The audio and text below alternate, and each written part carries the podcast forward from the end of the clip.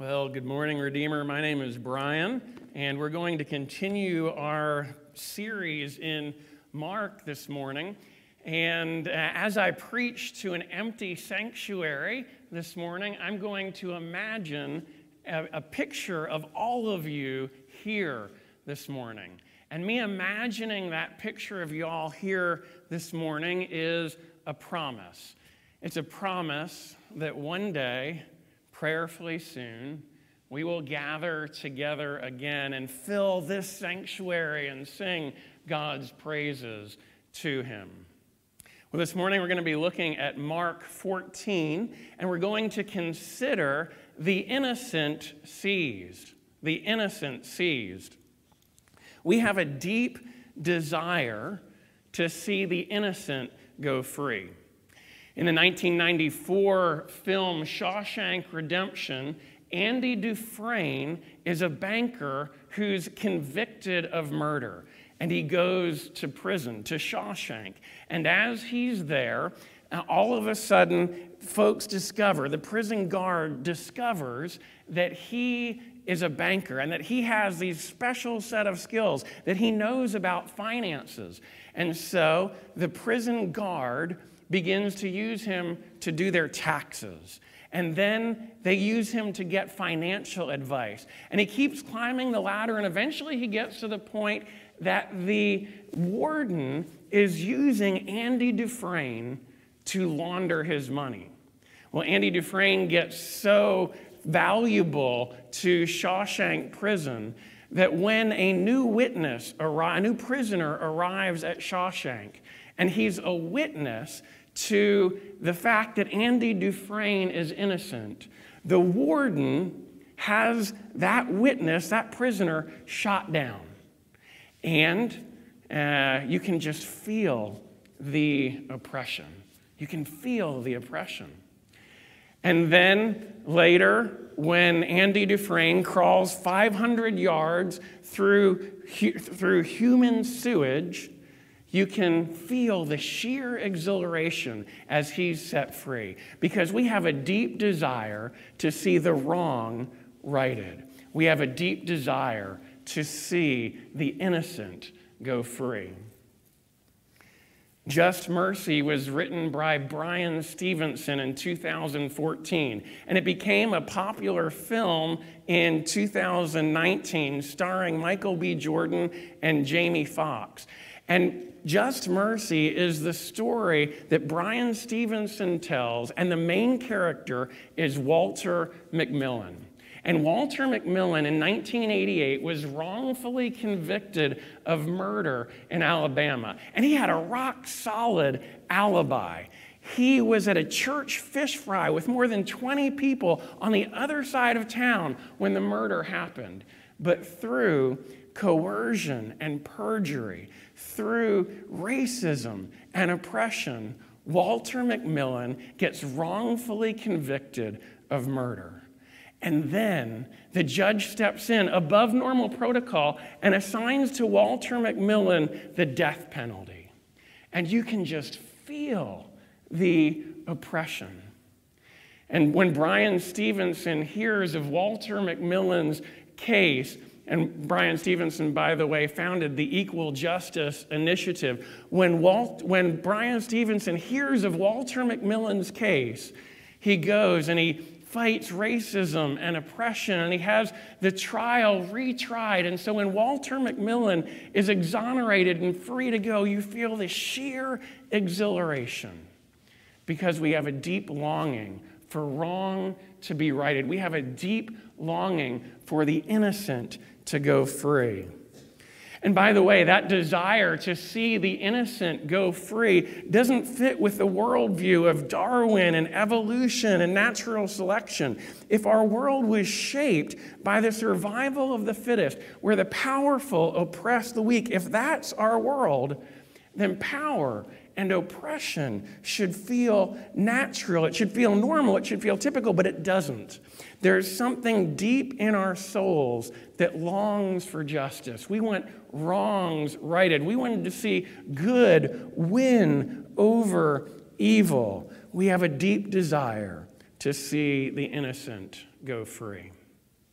Well, as we come to Mark 14, verses 43 to 52 this morning, there are five repeated words that shape our text. Five repeated words. The first word that we see is kiss. Kiss is repeated two times. The second word is seize. Seize or seized is repeated four times. Sword is repeated three times. Linen cloth is repeated twice.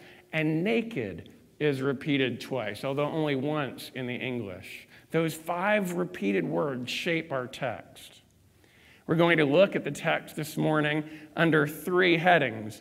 In verses 43 to 46, I want you to see a kiss and betrayal, a kiss and betrayal. And then in verses 47 to 49, I want you to see a sword and revolution, a sword and revolution. And then in verses 49 to 52, I want you to see a linen cloth and betrayal. A linen cloth and betrayal. And by the way, in each of these sections, there's a primary uh, character other than Jesus, so a secondary character, if you will. In a kiss and betrayal, we have Judas. And in a sword and revolution, we have Peter. And then in, um, then in our third category, uh, a linen cloth and abandonment, uh, we have Mark. And by the way, the word seize is in every section of the text. Here's what I'm going to tell you this morning the innocent was seized so that the condemned could go free. The innocent was seized so that the condemned could go free. Just a little background as we come to our text this morning. Uh, before uh, the passage that we have this morning, Jesus, earlier in Mark 14, uh, issued the Passover. And in issuing the Passover, he says that this cup is my blood of the covenant. And then later, he's at the Garden of Gethsemane and he's wrestling with his father and pleading, Lord, take this cup from me, but not my will, but your will be done. And then he's wrestling with his three disciples who came with him to Gethsemane. And he's saying, Stay awake, watch, and pray. And now we get to uh, our passage this morning. Let's look together at God's holy, inerrant, and inspired word. Mark 14, starting at verse 43. And immediately, while he was still speaking, Judas came, one of the twelve, and with him a crowd with swords and clubs from the chief priests and the scribes and the elders. Now the betrayer had given them a sign, saying, This the one I will kiss is the man. Seize him and lead him away under guard. And when he came, he went up to him at once and said, Rabbi, and he kissed him. And they laid hands on him and seized him. But, but one of those who stood by drew his sword and struck the servant of the high priest and cut off his ear. And Jesus said to them, Have you come out as against a robber with swords and clubs to capture me? Day after day I was with you in the temple teaching, and you did not seize me. But let the scriptures be fulfilled. And they all left him and fled. And a young man followed him with, that, with nothing but a linen cloth around his body. And they seized him, but he left the linen cloth and ran away naked. The grass withers and the flower fades, but the word of our Lord stands forever. Would you pray with me? Heavenly Father, as we see this morning Jesus seized, I ask that you would convince us of our sin and misery, that you would enlighten our minds in the knowledge of Christ, and that you would renew our wills by the power of your gospel through the work of your Holy Spirit and the mediation of your Son. I ask that you would forgive the one who teaches his sins, for they are many. May we see Jesus in him only. Amen. So, first of all, then, let's consider together a kiss and betrayal in verses 43 to 46. Now, this betrayal didn't catch Jesus off guard. Jesus expected it. If you go back to the previous verse, verse 42, at the end of the affair in, garden, in the Garden of Gethsemane, Jesus says in verse 42, Rise, let us be going. And then he says this See, my betrayer is at hand. And then verse 43 immediately, while he's still speaking, Judas came, one of the twelve. And Judas gives them a sign. And that sign in verse 44 is a kiss. Now, why do they need that sign? Well, first of all, let me set the stage. It's dark, right? This is after the Passover meal. This is after that dinner that they had together. And it's after at least a, a prolonged period of time praying in Gethsemane. And it's on the Mount of Olives it was night.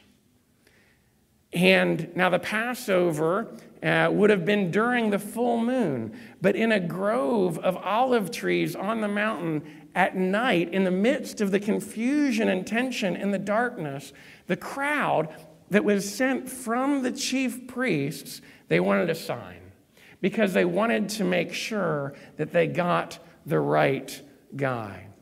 They're arresting Jesus under the cover of darkness and away from the public because they feared the people and they wanted the element of surprise. You see, the children of darkness do deeds of darkness in the darkness of night. And so they needed a sign. And the sign was a kiss.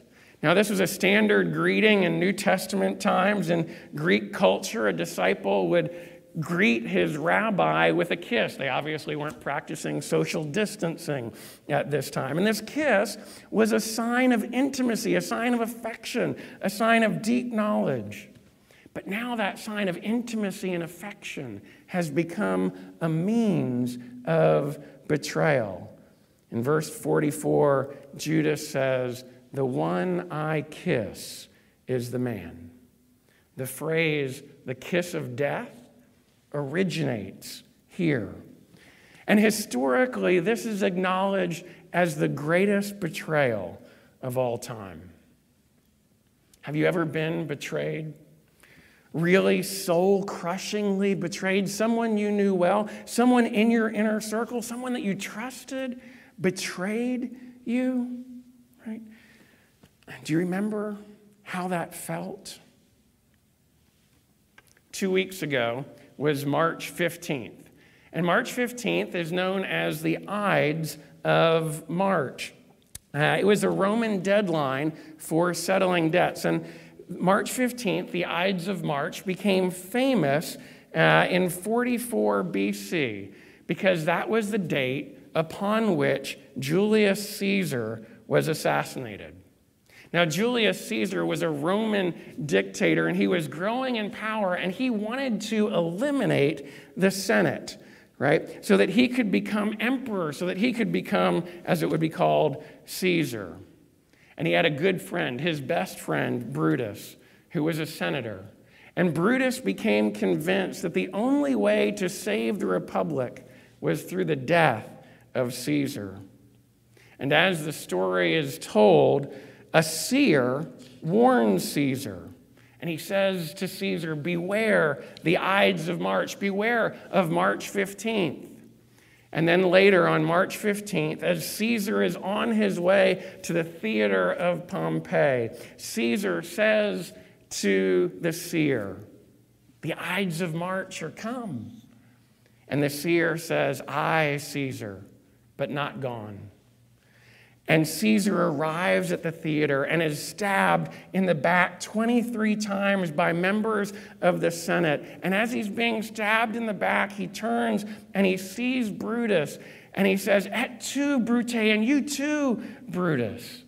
You see, Caesar didn't see it coming. Do you know what that feels like, that betrayal? But you see, Jesus wasn't surprised. He wasn't taken off guard like Caesar. Jesus was the seer. He predicted his betrayal, he knew it was coming. And Jesus didn't succumb to personal hatred. Do you know that intensity of emotion when you've been betrayed? It's absolutely overwhelming. I don't deserve this. No. Why are you doing this? But there's no hatred in Jesus, even when it's one of the 12, one of the closest men that he's been pouring his life into for three years, even when it's done with a kiss, when a sign of intimacy becomes a symbol of betrayal, even when it's done under the cover of darkness by the children of darkness, there is no hatred in Jesus. And then it comes in verse 46 and they laid hands on him and seized him. And Mark's succinctness, his brevity carries a certain force, a certain weight. Jesus the innocent one has been betrayed and seized. Can you feel the weight of that moment? There's a kiss and a betrayal, and Jesus has been seized. Secondly, then, in verses 47 to 49, we have a sword and revolution. How would you respond can, you put yourself in the narrative, right? Can you kind of dwell and inhabit the narrative for just a minute? One of your close friends, one of your inner circle of 12, has just betrayed your beloved teacher, and he's been seized, and there's a crowd of a crowd bearing swords and clubs surrounding him. How would you respond? Well, Peter, the Gospel of John identifies this unnamed man in Mark as Peter. Peter draws his sword and he strikes the servant of the high priest and cut off his ear. Ah, Peter, brash Peter. Act before you think, Peter. Ready, fire, aim, Peter. He draws his sword. He's ready for battle. Some think that Peter swung wildly and the chief priest's servant ducked and he just cut off the ear. Others think that the sword came down and hit the chief priest's servant on the helmet and it came down and then hit his ear. And others think that Peter was adept with a sword and he took his sword and he intentionally cut off the, the, the priest's servant's ear. Why? to, de- to defile him so that he could no longer be, uh, he could no longer, uh, he could no longer work in uh, the high priest's presence because he was now deformed. It was an intentional symbolic wound. But the point is this Jesus' kingdom is not a kingdom of the sword. Matthew in his gospel in chapter 26 adds this Then Jesus says to Peter, Put your sword back into its place, for all who live by the sword will die by the sword. All who take the sword will perish by the sword. Do you not think that I can appeal to my Father and that he will at once send me more than 12 legions of angels? And Luke, the physician in Luke 22, adds, this. He says, No more of this. And Jesus touches Malchus's ear and heals him. Now, these details aren't said explicitly in Mark, but they are implied. You see, Jesus calms the crowd and eases the tension and says, Have you come out as against a robber with swords and clubs to capture me? You see, Jesus is saying, My kingdom isn't a kingdom of the sword. Now we read robber and we think, you know, a, a, petty thief who stole a loaf of bread. But it's much more than that. You see, a better translation here of this word is revolutionary or insurrectionist. It's someone leading a campaign of violence where one regime takes another regime over by force. The NIV captures this by saying, Am I leading a rebellion? Said Jesus. You see, Jesus is saying, You've got this all wrong. My kingdom isn't about swords and clubs and power and oppression. You've misunderstood my kingdom completely. But it's not just Peter who draws his sword, uses his sword, and then puts his sword back away, or the crowd who comes out with swords and clubs who understand, who misunderstand the nature of Jesus' kingdom. Perhaps Judas does too. Nothing about Judas's motive is given, but one commentator says that some have suggested that Judas was frustrated at what seemed to him to be Jesus' failure to take opportunities available to take over the kingdom from the Romans. Others even most kindly guess that the act of betrayal was an attempt to force Jesus' hand to make things de- develop. It's as if Judas was saying, Jesus, let me help you out. If I back you into a corner, you'll come out swinging and we'll finally be free of Roman oppression and Roman occupation. We'll finally usher in your kingdom. But Jesus' kingdom isn't a kingdom of the sword. Jesus goes on to share more about the nature of his kingdom there in verse 49. He says, Day after day I was with you in the temple teaching and you did not seize me. You see, Jesus' kingdom is not a kingdom of the sword. Jesus' kingdom is a kingdom of teaching in the temple. It's not a kingdom of power and oppression, but of inward transformation. Jesus is saying, I haven't come to set you free from the bondage and occupation and tyranny of Rome. I'm setting you free from the bondage of sin and the tyranny of death. But actually, I would argue, Jesus is a revolutionary. He's the most revolutionary revolutionary in the history of the world. And Jesus' revolution actually does involve a sword, just not how you'd think. You see, the word sword only appears three times in Mark, all of them here in our passage. Do you know the first time the word sword is used in the Bible. After the fall and the curses, God kicks Adam out of the Garden of Eden and he places the flaming sword that turned every way to guard the way to the tree of life. In other words, in order to get back to the tree of life, that promise of eternal life, that flaming sword must be dealt with. It's a sword of judgment. It's the consequence of sin. It's what separates us from eternal life, the sword. And Jesus is saying, My kingdom isn't one where you pick up the sword for me. In my kingdom, I'll fall on the sword for you. You see, Jesus' kingdom is an upside down kingdom. The king doesn't wield the sword, he steps in front of the sword. He takes a death blow that was intended for us, and it falls on him. Jesus takes the sword for us. It's a whole new revolution. Peter, you can put your sword away. My kingdom is a different kind of kingdom a sword and a revolution. And then in verses 49 to 52, we see a linen cloth and abandonment, a linen cloth and abandonment. Jesus is seized, and all the disciples scatter. Look at verse 50. And they all left him and fled. Now, the NIV and the King James capture more of the emotional import here. The NIV says, Then everyone deserted him and fled. The King James says, And they all forsook him and fled. Jesus has been forsaken. Jesus has been deserted. Everyone is abandoning him. He's alone. But before they deserted him, before they abandoned him, Jesus spoke. And the order here is important. You see, Jesus speaks and then the disciples flee. What does he say?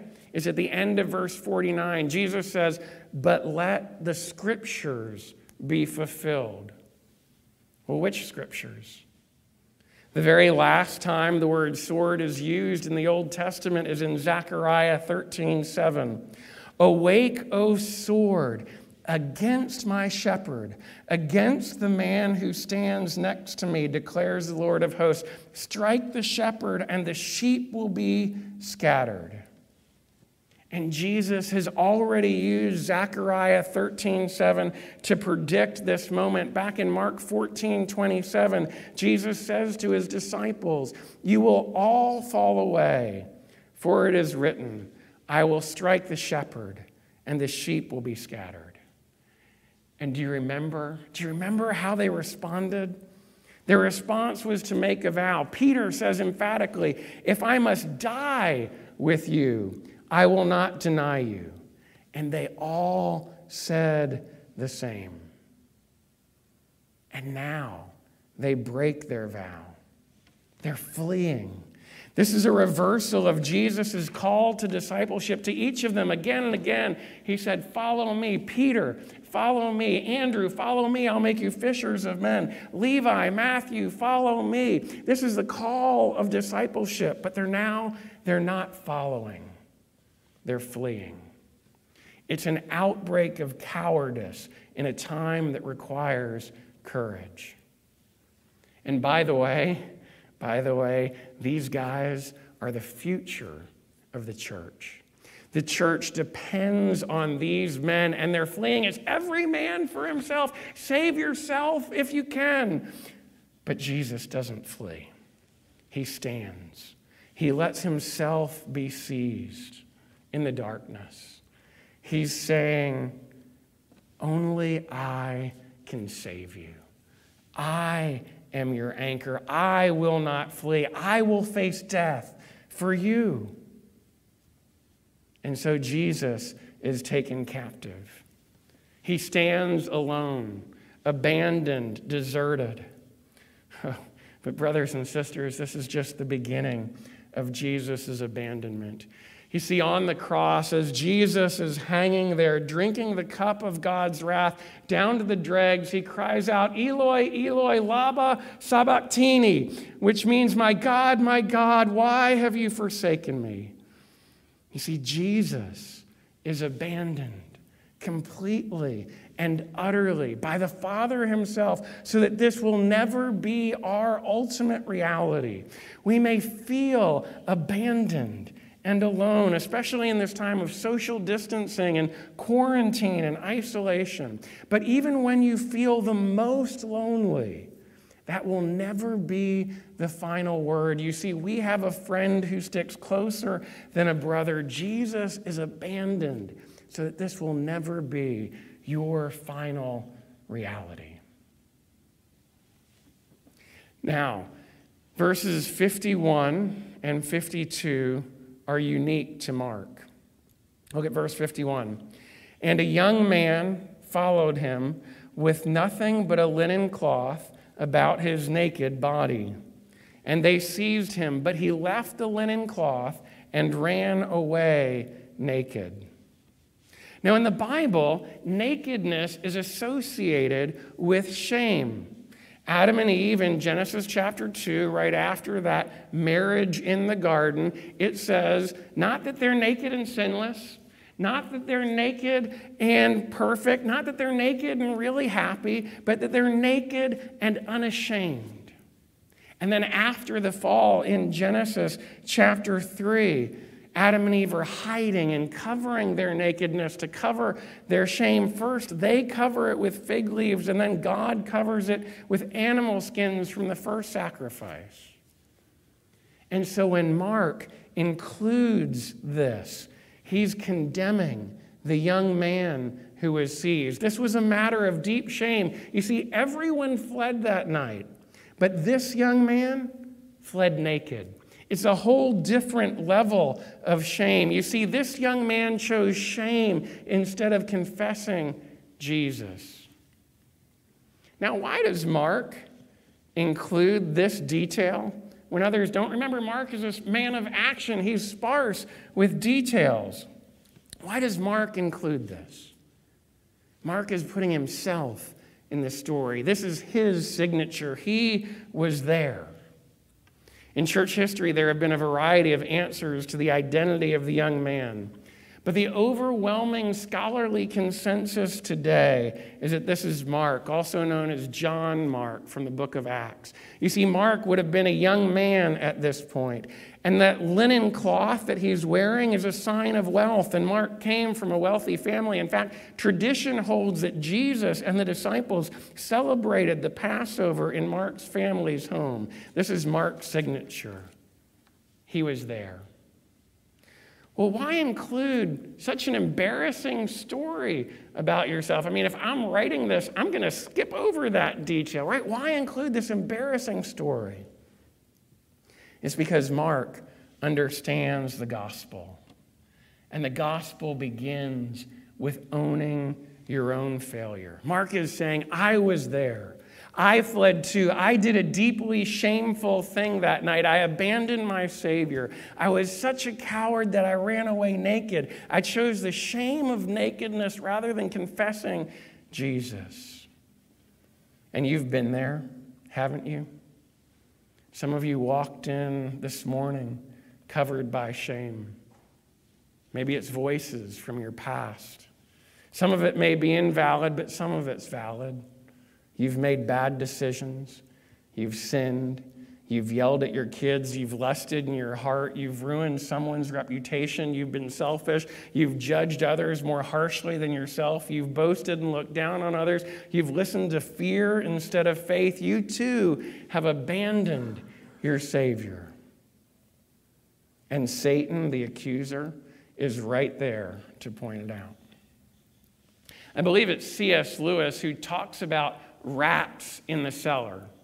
And he says that when you open the doors to the cellar, that is the basement, you open the doors to the cellar and the light shines down the stairs, and all of a sudden the rats scurry and flee. And he says the rats were there before you opened the doors, but opening the doors and the light shining down simply exposed the rats. If you're like me in the last two weeks with the coronavirus pandemic and the anxiety and the stress and the news, I've seen all sorts of rats in my cellar. You see, our shame condemns us, our guilt condemns us. But Mark, Mark embraces the shame. I was there. I fled too. I abandoned Jesus, Mark says. Why? Because you have to embrace the shame to get to the good news. If you don't own the shame, if you don't own the guilt, then you don't need a Savior. You don't need the gospel. You see, Mark is giving you a picture of the gospel. There were two men seized that night in the darkness by the crowd. In verse 46, Jesus was seized, and in verse 51, the young man was seized. One of them went free, he escaped. The other was condemned. And the one who was condemned, he was the one who was innocent. This time, the innocent didn't go free. There's no Andy Dufresne, there's no Walter McMillian. Jesus was condemned to death, death on a cross, where he would be stripped naked. It's the most shameful death imaginable. And after Jesus died, Joseph of Arimathea convinces Pilate to give him Jesus' body. And Joseph takes Jesus down off of the cross. And do you know what he does with Jesus' naked body? Joseph in Mark 15 46, Joseph bought a linen shroud. And taking Jesus down, he wrapped him in the linen shroud or cloth and laid him in the tomb. And that's the only other time that that word linen cloth is used in the Gospel of Mark. It's only four times, twice in our passage and twice here. You see, Mark's nakedness was exposed by the linen cloth, and Jesus' nakedness was covered by the linen cloth. Jesus' shameful nakedness covers Mark's shameful nakedness and it can cover yours too. Here in Mark, The disciples fled, all, all of them. But later, they would be martyred. They would stand for their faith. They would fulfill their vow. Even if I must die with you, I will not deny you. And they all said the same. And they would. They would all die. So, what changed? What changed in the disciples' lives that they went from fleeing to fulfilling their vow? That they went from fleeing to following Jesus, even to death itself? Well, like Mark, they put themselves in the story.